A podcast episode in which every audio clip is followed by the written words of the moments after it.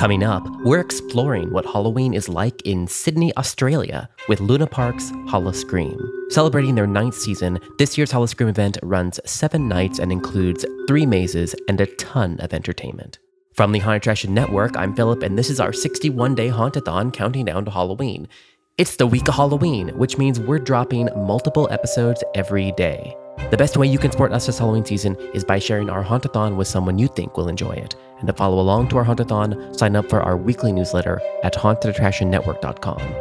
And now, let's hear more about Halloween in Australia. So this year we are in our ninth season of Halloscream, which is our annual Halloween event at the park. That is Andrew Graham, the Showtime manager at Luna Park Sydney. So this year, with our ninth season, we've decided to dive into a witch theme. So we've brought to life nine undead witches who will descend upon the park for our ninth season of the event. This is my third year with the mm-hmm. event, coming down to Sydney and being a part of it. So since I've come on board, we've added a lot more in park entertainment to the event, all done in house with an opening ceremony nightly for the event, which incorporates all of the performers, actors, and roaming characters that we've got throughout the park. They all come together to open the event, just like most of the other parks around the world do. And then it goes into the actors go into the mazes to get the mazes ready. We've got nightly performances. We're a heritage listed amusement park mm-hmm. in Australia, so we have a lot of things that we need to think about in obviously the planning and execution of the event because there's certain elements of the park we can't theme or we can't touch due to the heritage listing. However, we do our best to incorporate them and kind of base themes and shows around those precincts and venues to try and use their heritage listing as a element of production. So tell me more about the event. So if you could walk us through each area. So we have a giant face. That is our entrance point of Luna Park Sydney, the iconic mm-hmm. face that most people know. So we transform that with lighting to give it an eerie green setting at the front when you first enter the park. We then have our first section, which is this year with our witch theme, we are doing the witch hunters. So when the guests enter, there'll be witch hunters throughout the park looking for the witches, on the hunt for the witches, interrogating our guests, looking to try and find who's a witch, um, and as they make their way through the park, you can see some of our sideshow games have been transformed. So we transform our knock'ems into zombie faces that you've got to throw balls at to try and knock over. The whole park gets decked out with state of the art lighting and sound effects throughout the iconic Big Top Sydney, which is our precinct inside the park, is where we build all of our mazes. So all of the mazes are housed within the Big Top Sydney. And then the iconic Coney Island is the kind of facade for our main stage show. We build a temporary stage setting in front of that with truss and lighting and do all of our shows throughout the night there. And then inside Coney Island, we also transform that into a more immersive, interactive kind of theatrical experience. The real theme of the atmosphere of the park is uh, to start the night is before the witches have even arrived we try and create the atmosphere of the witch hunters interrogating the guests. Uh, they're dressed with face masks, uh, not only to comply with the COVID restrictions, but also to give that element of hidden figures while they're roaming through the park. The idea is that the guests here for the Sydney witch trials. So that's the marketing message we've gone out with for that opening ceremony. So coming through, they, they don't know what's happening. They know that they're being interrogated. They're looking around, seeing the characters. And then through the ceremony, we see that the witch that was caught that is ready to be tried at the Sydney witch trials was caught on purpose to summon her sisters to bring the rest of the eight so that the curse of the coven which was all our nine witches come together to take over the park and then unleash hell by releasing all the maze characters the performers through the park to open and then progress with the night having characters all around and shows and mazes. Uh, the witch theme is mainly for the Midway and in park presentation, and then as well as inside Coney Island is the House mm-hmm. of Hex, which houses the five witches for their nightly performances as well as photo opportunities with witches. The mazes themselves run on a different theme. So this year we've got three mazes inside the Big Top. So Decay Mart 365 is our zombie maze. So it's based on a supermarket that is sat empty. It's been overrun by zombies through the zombie apocalypse. And so as the guests go through, they're walking through an abandoned supermarket that the shelves have been stripped bare, people have taken over, uh, and the zombies were trapped inside. So as they go through, they're seeing the zombies inside the freezers, in the fridges. They've taken over the aisles, the shelves, the loading dock. It's just zombies are everywhere inside this Decay Mart supermarket. Our second maze, we have Outback Slaughterhouse. So it is an outback butcher in the middle of Australia. The start of it is you walk in and you're seeing an olden day pub. And then as you get further into the maze, you discover that it's not all as it seems, and it's actually an outback slaughterhouse full of pig hybrids. There's pig pens, there's gunshots, there's that typical Australian outback gone mm-hmm. wrong with a slaughterhouse theme based around it. And then our third and final maze this year is Rain Dead.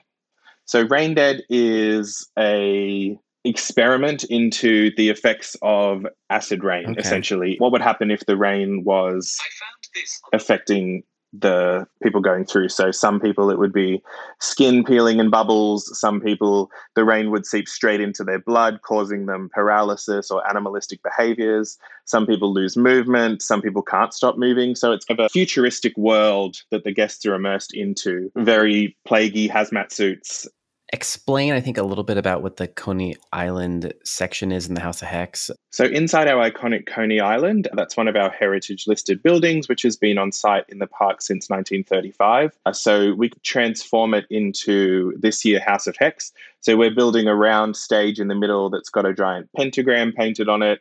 And nightly, we have a number of shows featuring five of our nine witches who can conduct spells. They do seances, they do a whole bunch of things throughout the night that the guests can immerse themselves in. That stage also transforms into a photo meet and greet opportunity for guests to come in when the stage is not alive with the performance, but also to give the guests opportunity to get photos when the show's not happening. Yeah.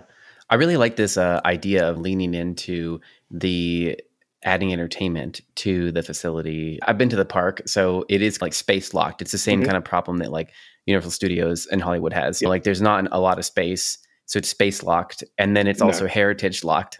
So yes. it's a it's, it's a difficult nice. proposition for trying to add to the event, and and then the third level I think that is difficult is there's not a lot of Halloween stuff in that area, which one might think would be a good thing, but in actuality, it works against you in many ways because it's like guests don't know what to expect. So it's like a lot of training.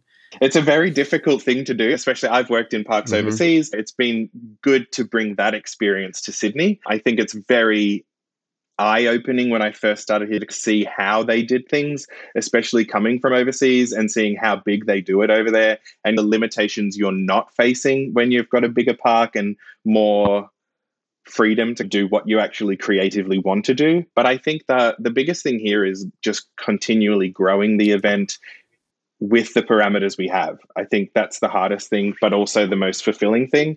Trying to find new things and new ways of doing things in a space that essentially is as it is, that you can't do a lot with. But we are fortunate this year to be one of the only Australian parks to be doing an evening adult Halloween mm-hmm. offering for the second year in a row. So last year, due to COVID, a lot of parks, I think actually all the parks in Australia didn't have an offering, but we successfully executed our Halloscream 8. And then this year, again, a lot of the parks have chosen not to go ahead, where we've strived through and chosen to execute our event, which is Halloscream 9, which is really cool. Uh, I have here that uh, last year it ran for six nights, so you're adding a night. The original plan, we were going to do 10 nights mm-hmm. this year. So that was the original plan. It was going to be 10 nights of Halloscream. But unfortunately, due yeah. to the COVID restrictions in New South Wales, we just had to be realistic about the uh, execution yeah. of the event, and we've cut it back down to seven, which is still better yeah, than last still, year. Exactly. That's um, what I um, was. That's what I was saying. Yep. Exactly. It's continually growing, and I think it will continue to grow. I think the park is very keen on becoming the number one Halloween destination in Sydney and then essentially growing it to be the number one Halloween event in Australia. So there's definitely that kind of base of growth. So for me, obviously coming from working in a whole variety of parks, so I've done the the theme parks on the Gold Coast, I've worked in the theme parks in mm-hmm. Malaysia, in Orlando, and I think to come here, it's just a very different clientele in regards to what Halloween expectations are. I think with the big infrastructure of the theme parks on the Gold Coast, you've got permanent space where they can build the mazes and they stay there all year round and they just continually grow on them. Same with the parks in America. They've got the warehouses and they've got the sound stages and the studios that they can build on and continually work throughout the year. With us, it's different because obviously our footprint is so small. We can't keep the mazes up all year round. They need to come and go. Um, but also where we build our mazes inside the big top is also one of the biggest venues of ours to constantly have things throughout the year. So for us to shut it off for an entire month would obviously have an impact on the business because we can't bring in concerts and trade shows and all of those things. So we do have to limit our time. But also, I think Sydney is not ready for a full time Halloween event that runs for a large period of time. I think the clientele is happy for an event that runs over a couple of weeks. They can get their Halloscream fix, Halloween fix, and then go back to their normal lives ready for the next year. I think in a few years' time, it will be ready for a full month long event.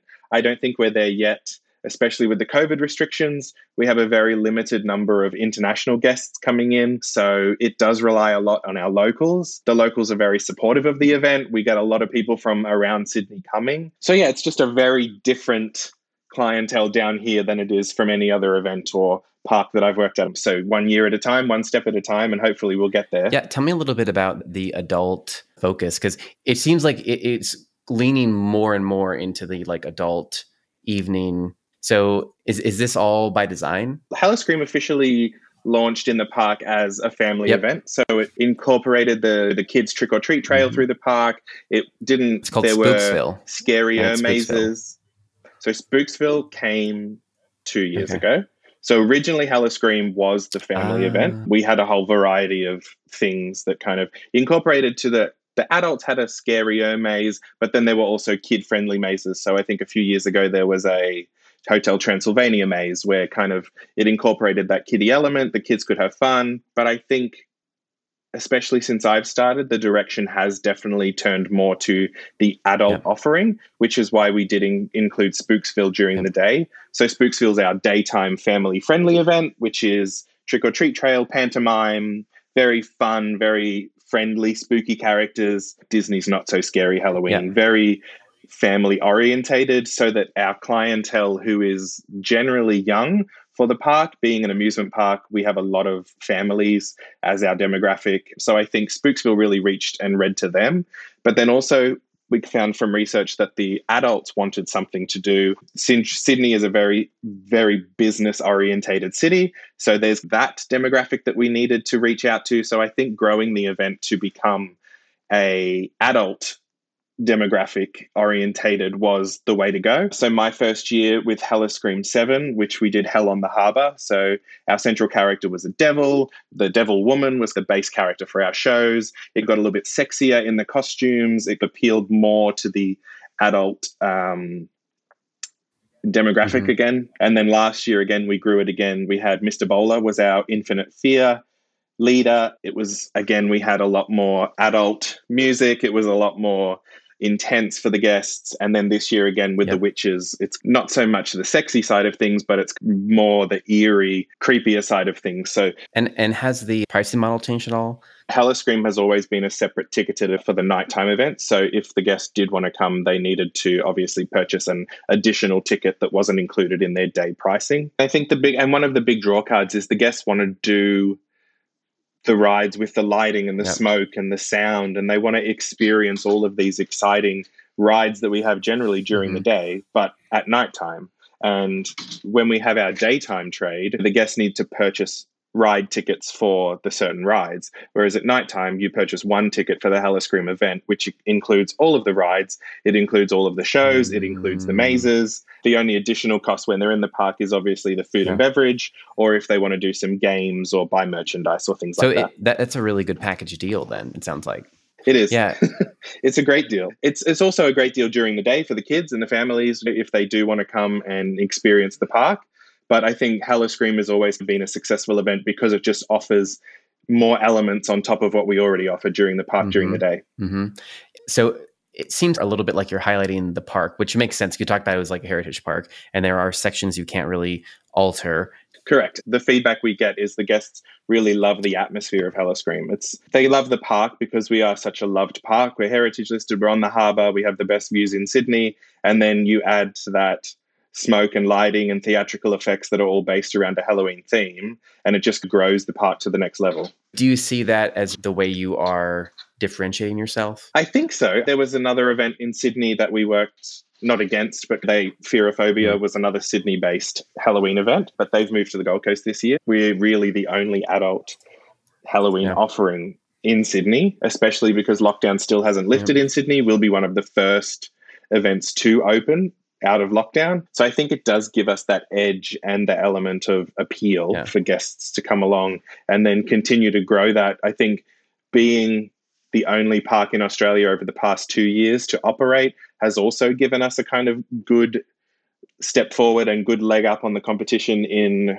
relation to growing our event and essentially growing themes, growing the word, growing the reputation, and constantly improving on what we offer without having to stop and have a few years off or take a step backwards. Yeah. We don't offer fast yeah. passes, we don't offer front of queue things. It's about the whole experience. So the guests can they come, they choose what they want to do in the night. It's essentially a choose your own adventure for the Halloween evening.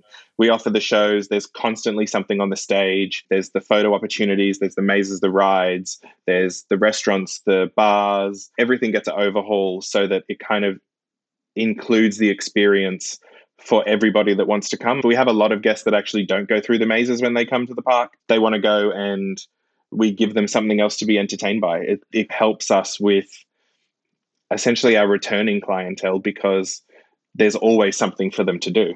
Were there any decisions you consciously made this year with that in mind? So last year, uh, inside Coney Island, we did the Dollhouse, which was our immersive experience.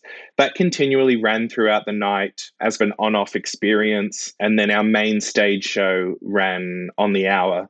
This year, we've decided to time the inside Coney Island experience to House of Hex, which will run opposite to the outside stage show, so that if the guests aren't outside watching the stage show, then they can go into Coney Island and experience House of Hex. And then once House of Hex is finished, the stage show starts again, so that there's always something happening. As well as this year, we've just had our $30 million renovation of the park.